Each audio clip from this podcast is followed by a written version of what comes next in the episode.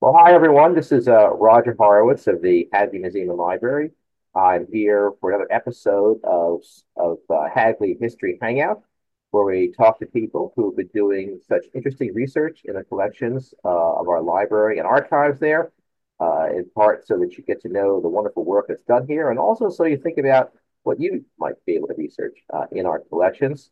Uh, with me today is Brent Cebul, uh, an old friend who's done a great deal of research at Hagley and given papers here and published papers through our various means here. Uh, he is now assistant professor at the University of uh, Pennsylvania, and he's come to talk to us about his new book, Illusions of Progress, Business, Poverty, and Liberalism in the American Century. Brent, thanks for coming in and joining us.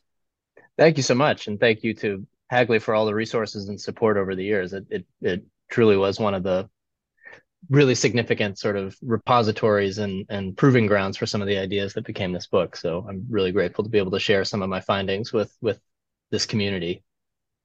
We'll come back to that. I'm going to ask you to say more about that, but first, let's get to the book. There, Illusions of Progress. Um, very simple question to start off with. Uh, why did you write this book? What inspired you? I mean, I mean, yes, I know you had you were in a PhD program. That's what you do. But more than that, you know, what were the questions that motivated you to embark on this project? Uh, folks who are watching may know that when you write a dissertation and you produce a book, it's over a decade, a lot of investment in a particular project there.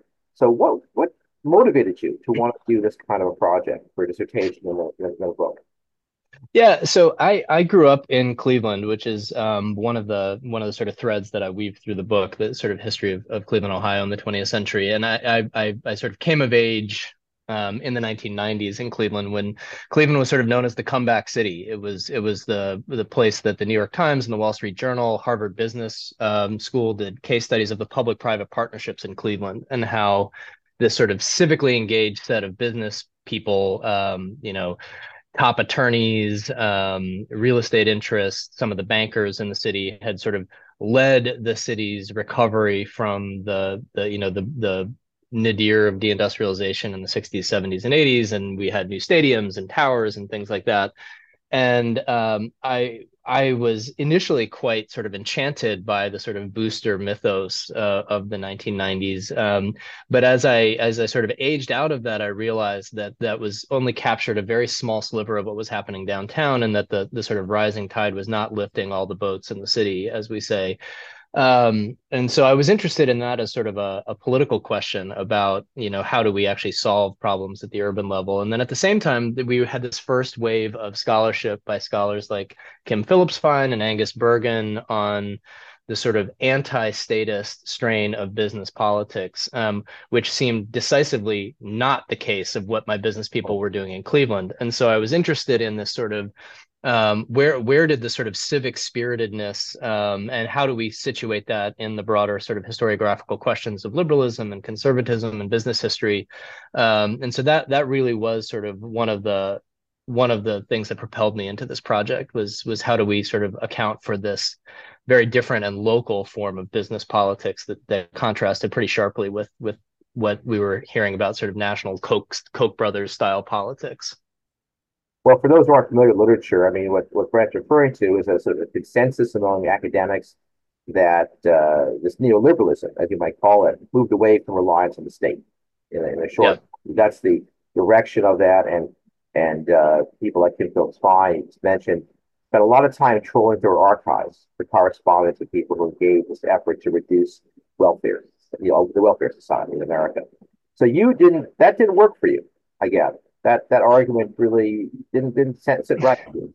Well, so one of the things that was interesting, and, and one of the puzzles that I sort of worked through, um, is that as I got into local archives of chambers of commerce records, who are sort of the key figure, the key sort of organizational um, um, means by which my business people are affecting um, city politics and, and federal policy as well, um, was that they very often did um, speak in ways that sounded rather like you know the national business elites of the liberty league from the 30s and 40s and you know sort of koch brothers style frustration with big government but they often mobilize that way of speaking in order to justify their control over government programs. Um, to sort of say, oh, if the state does this, it's going to be inefficient, it's going to be wasteful, it's going to go to other areas that don't need these subsidies, these developmental programs, these anti-poverty programs. But if we manage them, uh, if we have control over them, they will be they'll be much more efficiently and effectively run. Um, and so I saw a sort of kindred, um, you know, anti-statist discourse, but it was actually mobilized on behalf of more privileged access to the state um, rather than you know rolling it back. Well, I, I, my reaction to that is is uh, you know in, in, history, one of our old saws is is change or continuity, and and the the Phillips-Fein scholarship again great stuff yeah. argues argues for change that a change takes place. Uh, an earlier book by Gary Gerstle uh, the end of the New Deal order, or that's a new book, and then, then the making of the New Deal order. This sort of notion that you know Reagan's election marks a, a break, and you're really arguing, you really have really the continuity argument going on here. Yeah, and it, it stretches back even further than um, than I think the book itself. I mean, one of the things that I look at is like, you know, how in how in fact did the New Deal instantiate itself? How did these works programs operate? And one of the one of the real crises facing the Roosevelt administration in the 1930s when it came in was simply one of capacity. Like how do we how do we create agencies that fan out across the country? And what they realized pretty quickly was that you couldn't do this in a relatively centralized way. Um, and both politically, but then also just in terms of you know um, pragmatism. Um, and what they recognized, and and this is really, you know, I thought the project was going to be sort of a post '60s project about sort of neoliberalism in a certain way, and it and the archives drew me back. And and what you find instead is that the sort of progressive era rise of chambers of commerce um, you know, by in 1929, there's more than 1,500 chambers of commerce operating in communities all across the country and they were affiliated with um, you know key actors who moved into the New Deal, people like Harold Ickes and Charles Merriam, um, who recognized in these local business elites uh, a sort of civic spiritedness um, that they could tap into as sponsors and administrators of New Deal works programs. The idea that you might in Cleveland um, in the 1930s, the, the head of the Cuyahoga County Works Progress Administration was an out of work railroad executive who hired 400, you know, out of work white collar um, architects and engineers and draftsmen to come in and sort of determine what all that New Deal subsidized labor was going to do um, in ways that would be economically useful for the city.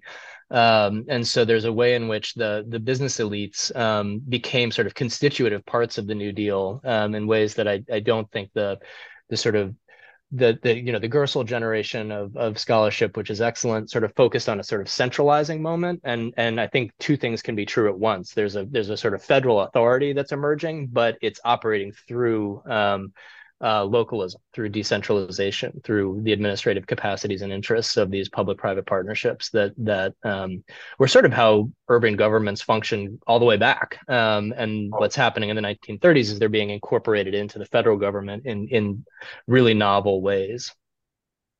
Well, this can stretch back to the 19th century, actually. Local booth yeah. system efforts to do that there. I mean, you probably you don't want to get into this in your book because you deal plenty of scholarship, but the whole American political development sociology, political science. I think it's the Skocpol, uh, Stephen Skowronek, uh, makes the case that one of the reasons the U.S. is a weak welfare state, though that's a question. The, uh, chart is that the state didn't have administrative capacity to actually do programs. Uh, the example, which of course is always sweet. The example doesn't. I'm not necessarily boost that literature. There's a lot to be said about that, but it seems you you you fastened on to the problem of capacity have mm-hmm. to take these programs there. And one of the obvious ways is you decentralize them. That's right. And and one of the things that happens over the course of the New Deal, you know, of course, there by 1937, 1938, you know, Congress is sort of um, it's not becoming more conservative, but it's becoming, you know, um, less interested in some of the grand centralized experimentation of the first administration in particular.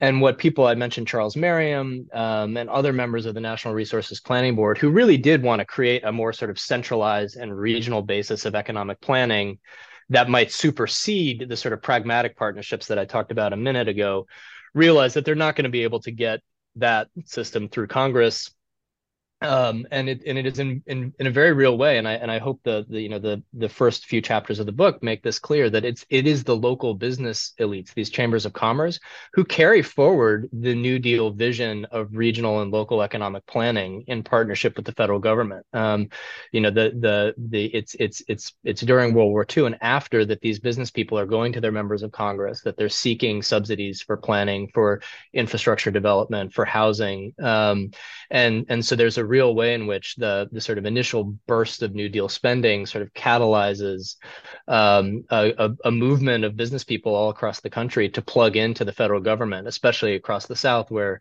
you know in Georgia, as I show, there's there's just market capital scarcity, and so these these business people who have been toiling to get levees and roads built, um, all of a sudden have have Uncle Sam to turn to for the spending, um, and so they they create all sorts of new planning agencies and economic development organizations uh, to really carry forward um, a vision of, of developmentalism, um, you know, shorn in some ways of the New Deal social aspirations, but but that's one that that liberals are very much on board with. Yeah, the South is particularly interesting here because the again, this is again, if I can throw another name at, at some of the people watching, the R. Ira Katznelson has argued especially uh, effectively that one of the big breaks in the New Deal was the South. That mm-hmm. the Democrats had a majority, yes, but a lot of that majority were in southern states in which African Americans were disenfranchised. So you had to placate the southern interest, and he sees them basically as retrograde. Uh, by and large, uh, he doesn't get into the great stuff, but still doesn't get into those elite issues. So what does this do to the South? I mean, it sounds like you know, is there warfare or political warfare in the South between uh, elites as as this money starts flowing down the pipeline? Um, warfare, I think, would overstate it because um, what what's happening is that there's a certain there's a new sort of business politics that's emerging across the South that that is you know, compared to the sort of courthouse Jim Crow uh, style politics that went before, is certainly more moderate in certain ways. I think I, uh, I'm aligned in certain ways with Joe Crespino's first book about Mississippi um, and and the ways in which the sort of um, uh, the quest for a more sort of um, modern politics that could sort of manage Jim Crow in certain ways without the sort of excesses of of the violence um, very much is is what my business elites are looking for. And so they are they're trying to sort of surpass the the austerity um, and corruption of the old sort of court county courthouse gangs um, that operated across the South, and and they do so in fits and starts, and and with sort of new new South politicians, people, um, you know, Jimmy Carter emerges as a, as a sort of central figure in the book as, as somebody who is trying to sort of straddle the fence of old style um, segregationist politics, but is but is decisively forward looking and and and what Southern Democrats and business people they they call themselves progressives, um, not in the sense of like the progressive movement, but is what we're after is economic progress. Um, and so there's there's a sort of moderate um, uh, politics that's emerging across the South that's still very much um, uh, it, it's facilitated by the maintenance of Jim Crow. It's it's easier to implement their economic development schemes because the South is a sort of apartheid state and uh, and there's less uh, democratic accountability for their planning.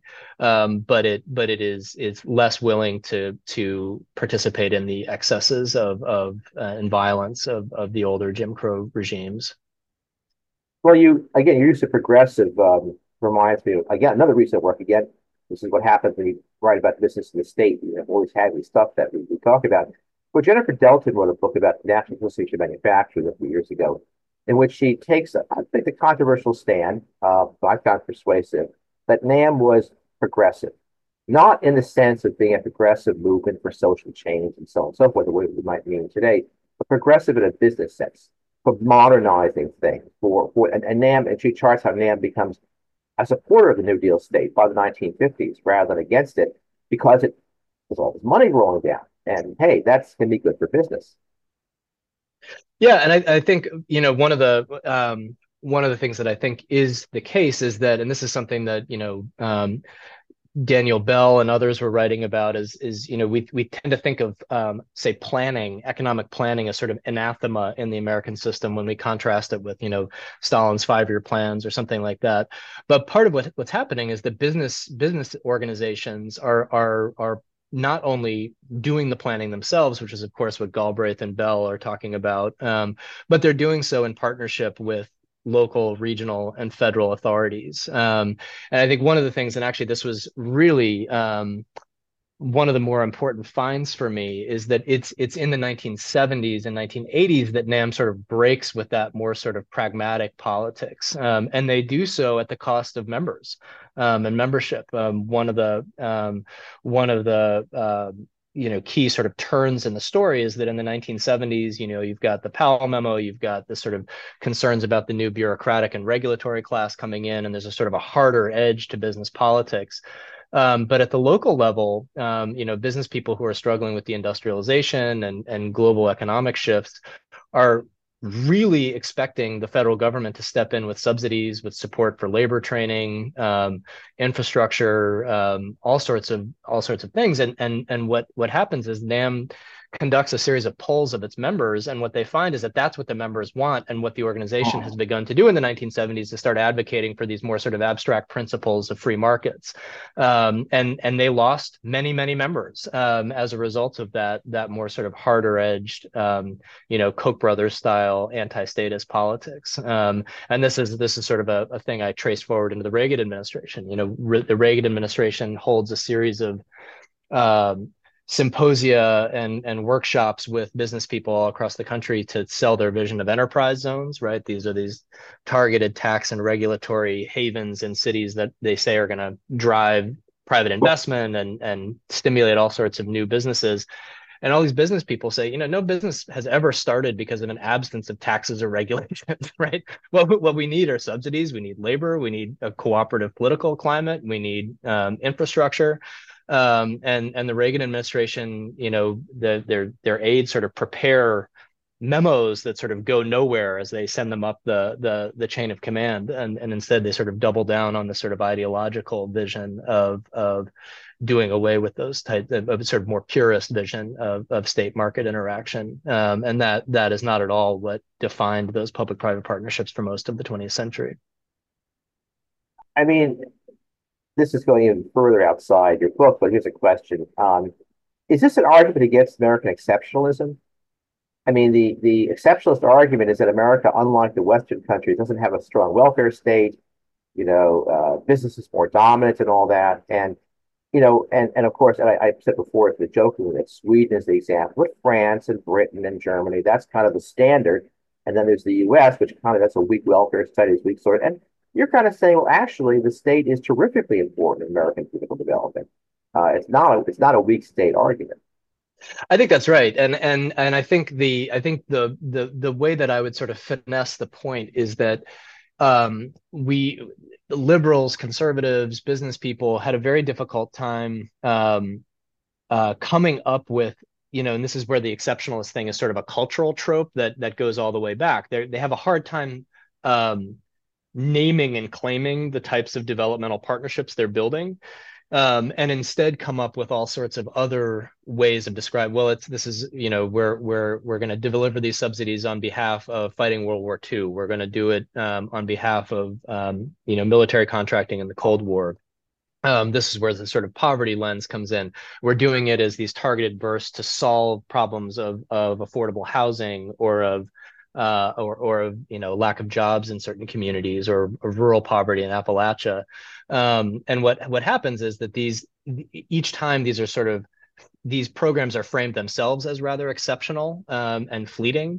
Um, but when you sort of pull the lens back, what you see is that this, what I call supply side liberalism, is a remarkably durable form of state market interaction, state sculpting of markets, working with business people to to to try to create downstream social goods. Um, and what I would say is that um, that what they the reason they emerged in this sort of ad hoc way was because of a sort of acceptance of the constitutional structure of fiscal federalism, right? And this is sort of one of the themes running through the book is that liberals um, didn't really want to create robust federal programs that would have to have appropriations year after year. Um, and instead, what they decided to do was to send these targeted bursts of subsidies, insurance for housing to the local level in ways that might stimulate growth that could create local fiscal capacity so local governments could do these things over time um, and and um, and so there's a way in which the sort of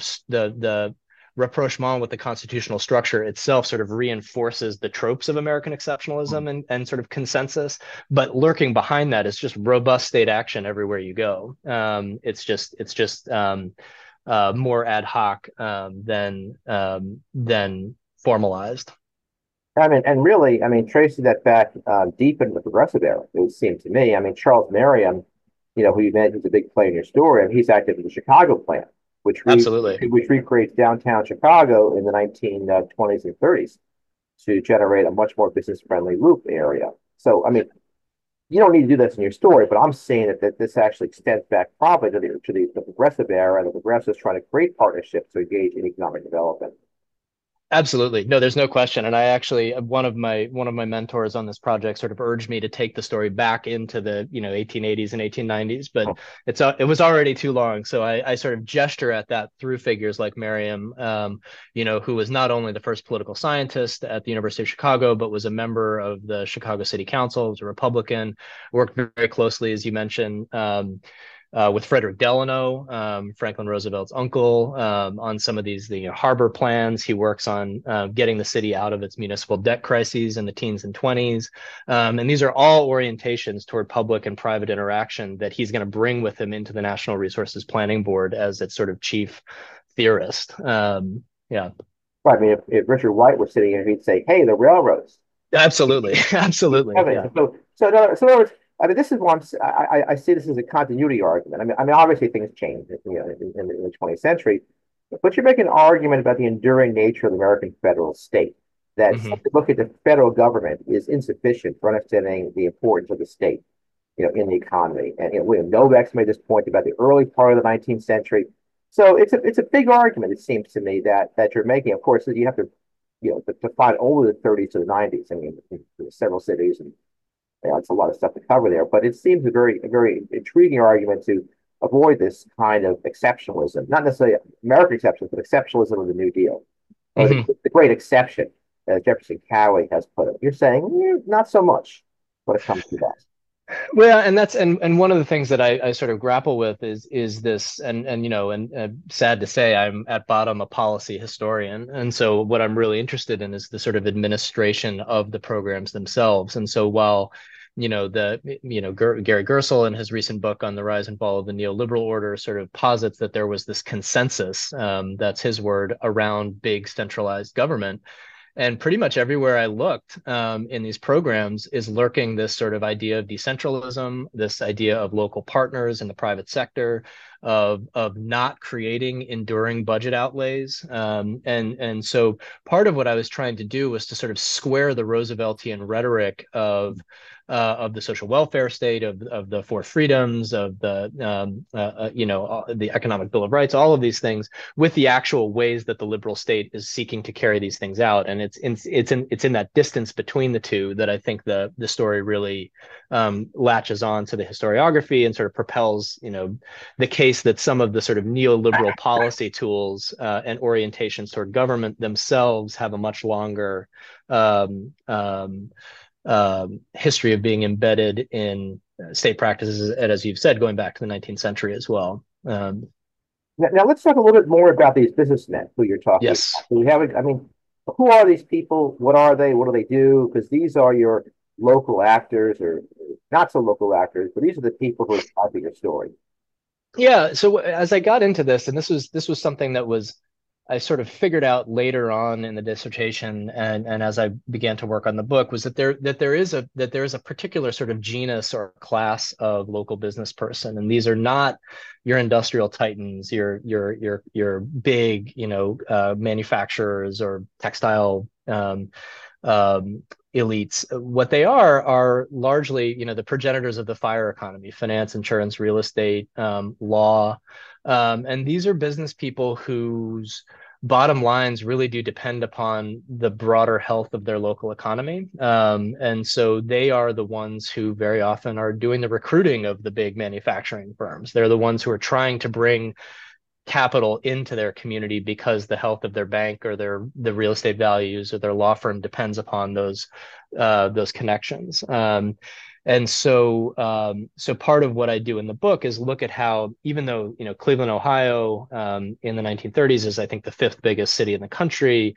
um, there's a way in which, um, given their orientation to local um, economic development, their dependence upon local economic development, they end up acting in ways structurally very similar to some of the rural oh. business boosters in the South. Um, they have a sort of different cultural orientation and and national political valence at first first, um, but they go through a sort of remarkably similar process of kind of accommodating themselves to the New Deal and its spending really quickly. And in Cleveland's a really interesting case because these are all Republicans. These are all people who would have voted for Hoover, um, who are um, having to go to you know U.S. Chamber of Commerce uh, meetings where they're debating and decrying the New Deal. Some of them are the president. You know, we had a president of the National Association of Manufacturers um, from Cleveland, um, and so they are they are discursively and I think um, instinctively anti, you know, federal spending, anti-federal regulation, but uh,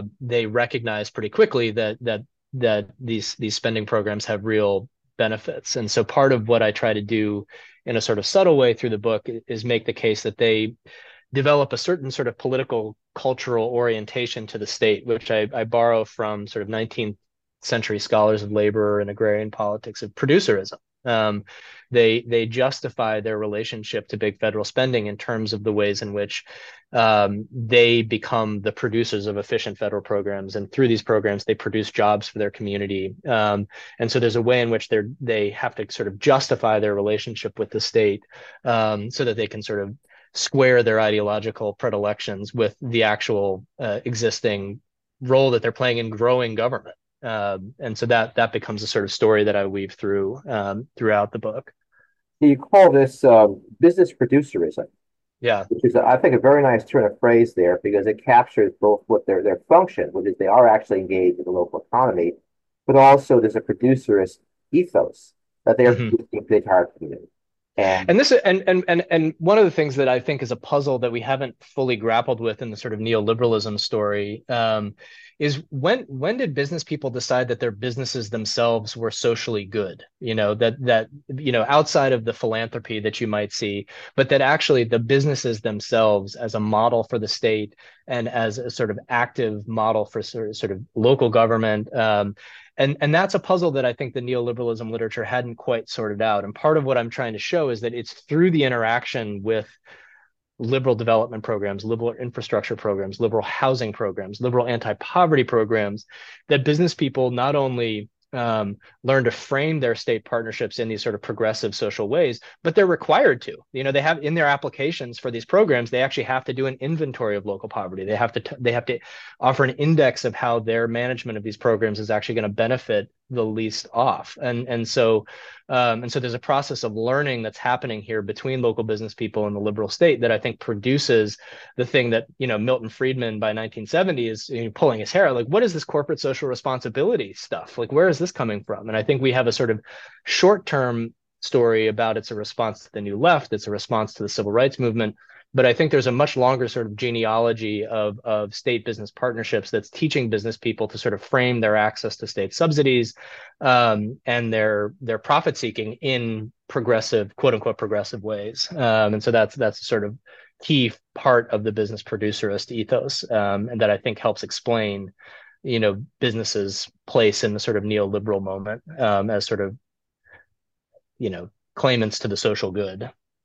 Well, I mean, it's a it's a Frank Capra. It's a Wonderful Life. You know, you yeah, that's why, exactly right. Not in your bank. Well, it's in it's Sam's store down the street. You know, it's in this that. You know, the defense of this of this local elite is that they are investing in the community. And Absolutely, and and one of the things that I think is really interesting too, like going back to the, um, and this is you know maybe really inside baseball for some listeners, but you know, thinking about like Robert Wiebe's work in the Search for Order, I mean, and C. Wright Mills and and some of the early early organizational synthesis scholars yeah, yeah. sort of viewed the 1920s and 1930s as the end of this sort of Babbittry, these local these local right, business right. people.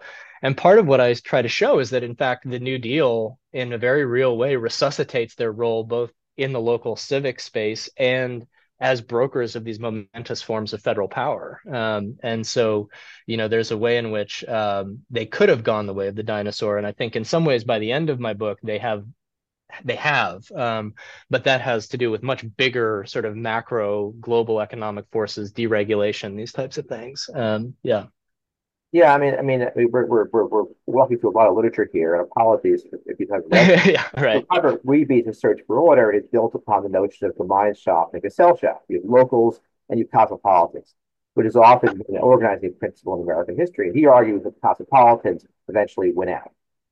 Short story longer book there. And, yeah. and that's part of your story is that inside the local areas, your your local guys that maybe don't want to stay around, you know, they get a grant program and look at the program they go millions of dollars for bridges. Hmm. What how would my benefit business benefit from having a bridge that crosses from here to there and reduces the time, so on and so forth? It's obvious stuff for these local business people there. So the business people, they are uh, not industrialists. Yes, for the most part. For the most part, there there there are some lurking around the fringe who have sort of you know, just sort of be, for personal reasons have sort of civic commitments to a community. But by and large, we're talking about lawyers, real estate interests. In the South, I have a, a number of sort of distributors, um, um, these types of things. I mean, who are really dependent upon uh, utility officers, um, you know, in in uh, electric utility firms. Like, I'm very interested in economic development and growth, right? Developing new customer bases, um, and so that's that's the sort of strata of of business actor that I'm looking at. I mean, in a way, these are these are business people more closely tied to consumption and to generating. I mean, because that's what's going on in the local area. You want people to have money so they can buy things and do things, and you know, um, have real estate policies. You know, buy houses. You know, put money in the local bank and all that. So I know it's not, not that's not the major, um, you know, sort of, you will, motif of your book there, but there's a whole conversation about the importance of consumption and consumption as a way of driving economic growth in the New Deal and afterwards there. And these are not consumption people in that sense, but they just seem to me to be oriented towards the local, the local area, whereas manufacturers who are, say, making bolts, and there are plants that are making bolts that are very right wing, they're not selling the bolts in a local political economy. They're selling bolts to the auto companies. And so they're not part of that local set of concerns, even if they're living you know, cheek to jowl to the people who are your chamber of commerce folks. That's right, and I and I think one of the things that I that I would emphasize as well is that I, mean, I think you know um, we in, in, the political historical literature we have this idea that you know there was this period of, of robust experimentation and centralization in the early New Deal um, that was creating cartels and setting prices and, and doing all of this work um, and that by you know the end of the 1930s that the New Deal had recognized, New Dealers had recognized the power of economies of scale for for driving down consumer prices. Um, and that's the sort of macro story of the Keynesian growth liberalism story that Alan Brinkley and others have told. And part of what I'm trying to show here is that that sort of that national story rested upon a, a, a, a firmament, you know, of, of, of, of um, really robust targeted structural interventions in local markets. Um, and so this, you know, this idea that we had turned away from industrial policy or we turned away from using government subsidies to drive innovation, um, that it was just about consumer demand, um, actually misses um, a really uh, robust and durable form of state intervention in driving innovation and driving market developments um, as a sort of symbiotic part of that. Absolutely. I mean, I, I'll I, I have more questions about that, but I don't want to take this take too long here. But let me ask you uh, another direction that obviously you're very concerned about in the book, which is the implications of all this for working people and minorities. You know, what does this mean? Of course, we think of the New Deal and then, of course, the, the Great Society and all that as a t- as progress in that our contemporary sense, progress for working people, progress for racial minorities, how is your story engaged with that? What what is the implications of your story for those groups? Yeah, so so this again is a is a sort of continuity story stretching back into the progressive era, right? I mean, you think about um, um, the ways in which the progressive era was about sort of reforming local governments um, and sort of turning down the influence of, say, Tammany Hall um, and sort of ethnic corruption and and moving to you know city managers and and you know delivering delivering um, you know democratic outcomes, but perhaps not you know doing so through mass democratic participation in certain ways, which is sort of a hallmark of, of you know the teens and 20s reformers. And part of what I try to show is that those that the, the structure of urban democracy, the structure of urban governance, these public, the ways that the private is sort of calling the tune of, of local government becomes a constitutive part of the federal government through the New Deal. Um, and this was something that the NAACP recognized really early on. Um, like 1937, they're writing memos and urging the federal government to allow African Americans, to allow representatives of the NAACP to, to sort of sit on the local boards administering federal programs. Um, they're sort of saying like, we need we need admit what I call administrative enfranchisement um, in these new federal programs, which are um, harnessing the power of these local elites who are in bed with you know are part of the jim crow state in the south or part of the sort of the jim crow state of the north um, in certain ways. And they're saying you know it's not enough to just have a federal works program. You need to actually incorporate a broader set of local people in the administration of these programs. Um, and so I, I trace that story through using the archives of, of community activists, um, minority activists, um, and the, the key inflection point here then is is the war on poverty um, of of Lyndon Johnson and his community action programs, which which actually did propose to create um, partnerships with minorities, with poor people themselves, public-private partnerships, and and and um, you know it's it's sort of a staggeringly radical concept if we think about it today. The idea that you know a local community group could apply to the federal government um, to create its own little jobs training program or a community center um, without having to go through local governments and and and my business people and their allies in city hall respond immediately by saying whoa whoa whoa whoa whoa these are not the kinds of public private partnerships that that the liberal state has been instantiating and in fact minority groups use these community action programs and the maximum feasible participation of the poor principle that they were authorized through to challenge these local hierarchies of power that um, business people and and their allies and city governments had had been able to entrench through partnership with liberal programs. Um, and very quickly I show that it's Lyndon Johnson who moves to to end maximum feasible participation precisely by bringing business people back into the administration of these of these very programs. Um, uh, and then Nixon sort of finishes the job um, with his new federalism proposals. Um, yeah and and so part of what I try to show is that that there was a, a sort of um, you know we have a sort of you know New England town green vision of local democracy um, that you know actors from Roosevelt to Reagan have invoked about the value of decentralism and localism and, and building consensus. You know, local people know best what their problems are, but we need to attend very carefully to how those programs are being administered, whose voice, whose voices are being heard, and to what ends are these programs being put at the local level. Uh, I mean, I think you also talk about how the nature of the these partnerships moves them away from politics, in a not necessarily in the more general sense, but in the in the actual practice of political power, the debates over politics in local areas, because they're insulated from the electoral system.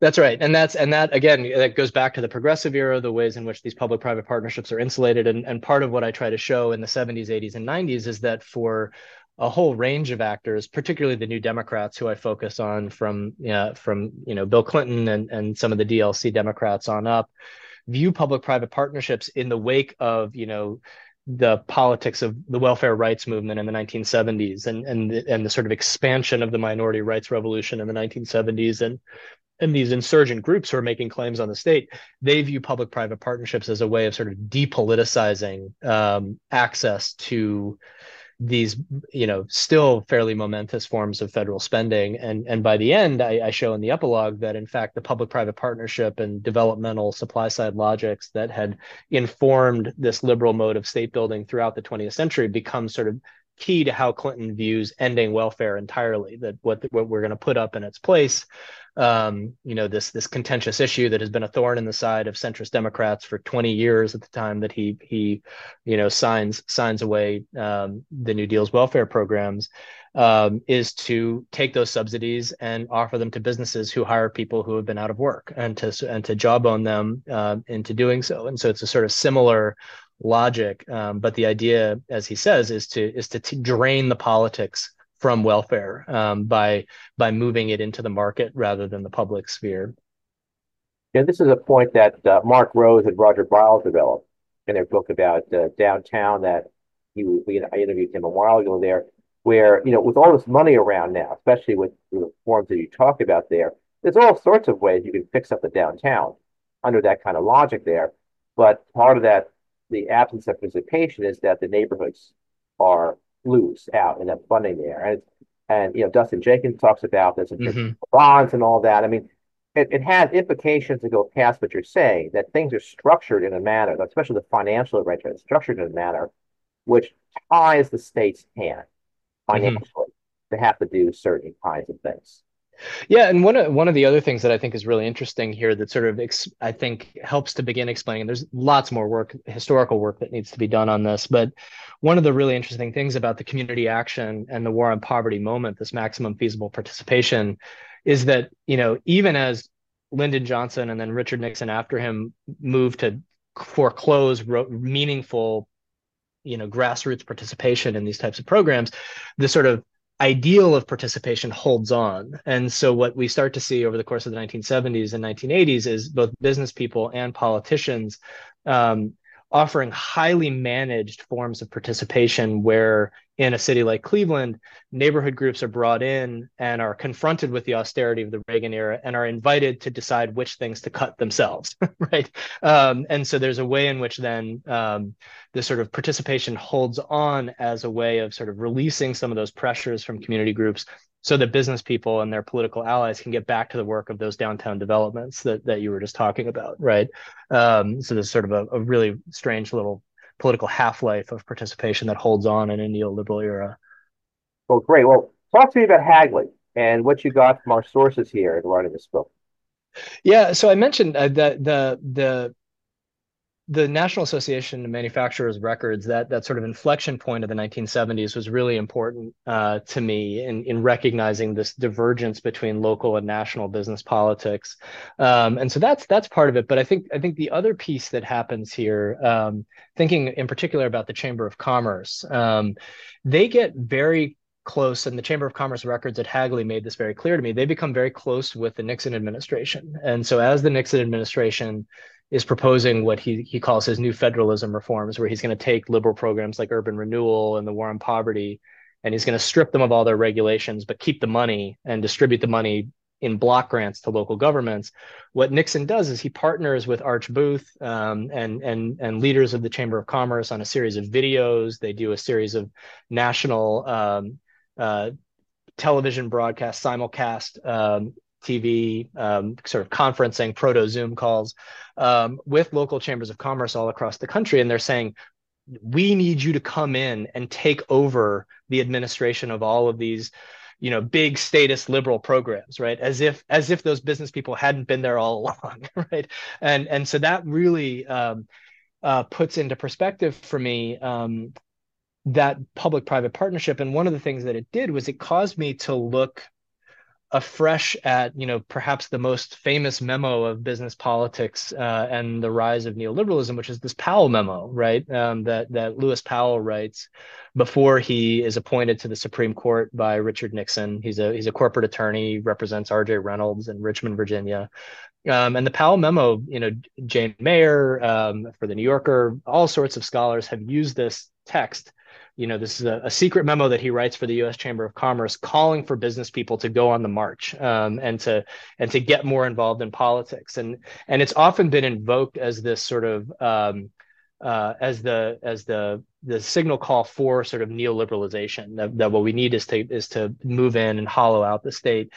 And and what I what the Chamber of Commerce involvement with the Nixon administration caused me to do was to actually figure out who it was that invited Powell to write the memo. Hmm. And so there's this guy um, named Eugene Sydnor, you know, so he sends the letter to sends the memo to Eugene Sydnor, who's the director of education programming for the U.S. Chamber of Commerce. And I was like, well, who is this guy, Eugene Sydnor? And it turns out he's he's a regional retailer, um, department store owner from Richmond to Newport News, Virginia and he's had 20 years building industrial development planning bodies in Virginia. He is a, a, a, member of the Richmond Chamber of Commerce. He's precisely the kind of business person that I've been writing about. And part of what I see here is they talk about the American system of business and government governance. Oh. And part of what I try to say is that, yeah, you know, some more, you know, libertarian or anti-statist business people may have taken Powell's memo as a call to sort of you know shrink the state down until it could be you know drowned in a bathtub or whatever the line is. But but part of what i what i actually think is happening here is that sydnor asked his friend lewis powell to write this memo in a way to sort of create a language that would continue to authorize state business partnerships um, in an era of you know new left criticism of corporations in an era of growing regulation to sort of mobilize business producerism um, on behalf of a privileged relationship with the state. And so I, I think I think it, it, it has gone on to have numerous different lives and interpretations, but but the actual relationship between oh. the writer of the memo and the person who solicited, I see very much fits with the the, the types of politics um, that the book uh, explains more broadly. Yeah, so this is our the Chamber of Commerce records here give you that give you that. Yeah, that that's exactly right. Yeah, yeah, yeah. yeah. And and uh, folks may not realize how much larger the Chamber of Commerce is than NAM. I mean, there's a much different, yes. huge difference in scale between those organizations throughout, just budget and all that there. So, you know, because the Chamber has all these local affiliates. So when the Chamber, you know, moves, it has the capacity to reach business people in a much broader way than, than, than NAM does. And yeah, yeah, there's your network right there. That's right, and I think, and I think the, um, you know, and there's tension in the same way that NAM has in any federated organization around, you know, do does the chamber, does NAM view their members and their affiliates as shock troops to carry out the national vision, or do they view themselves as serving as lobbyists for the local affiliates? And that tension is never, it's never fully one direction or the other. Yeah. Um, yeah. Well, very good. I'm glad Hag we can help you out. And also, you've been to some conferences, you've given some papers, you've done a few other things here. So absolutely, yeah, we're able to support you now. You're a neighbor down at University, I am. University of Pennsylvania, so we'll have to get you back up here for some uh, for some more things, Brent. You can uh, count on it. But but thank you. I think this has been a, been a great conversation. I could talk for much longer, but uh, maybe we need to do it over beer rather than at, than at part of this there. Uh, I hope you all will will read his book take a look at um, illusions of progress about this this rethinking, if you will, of uh, state business in the 20th century, if I can put it that way. And um, we'll continue to come back here and hear more Hagley History Hangouts about some of the great work done in our collection, some of which you've heard about today. So thank you, Brent. Thank you all for listening, and we'll see you see you again at the Hagley History. Thank, thank you so much, Roger.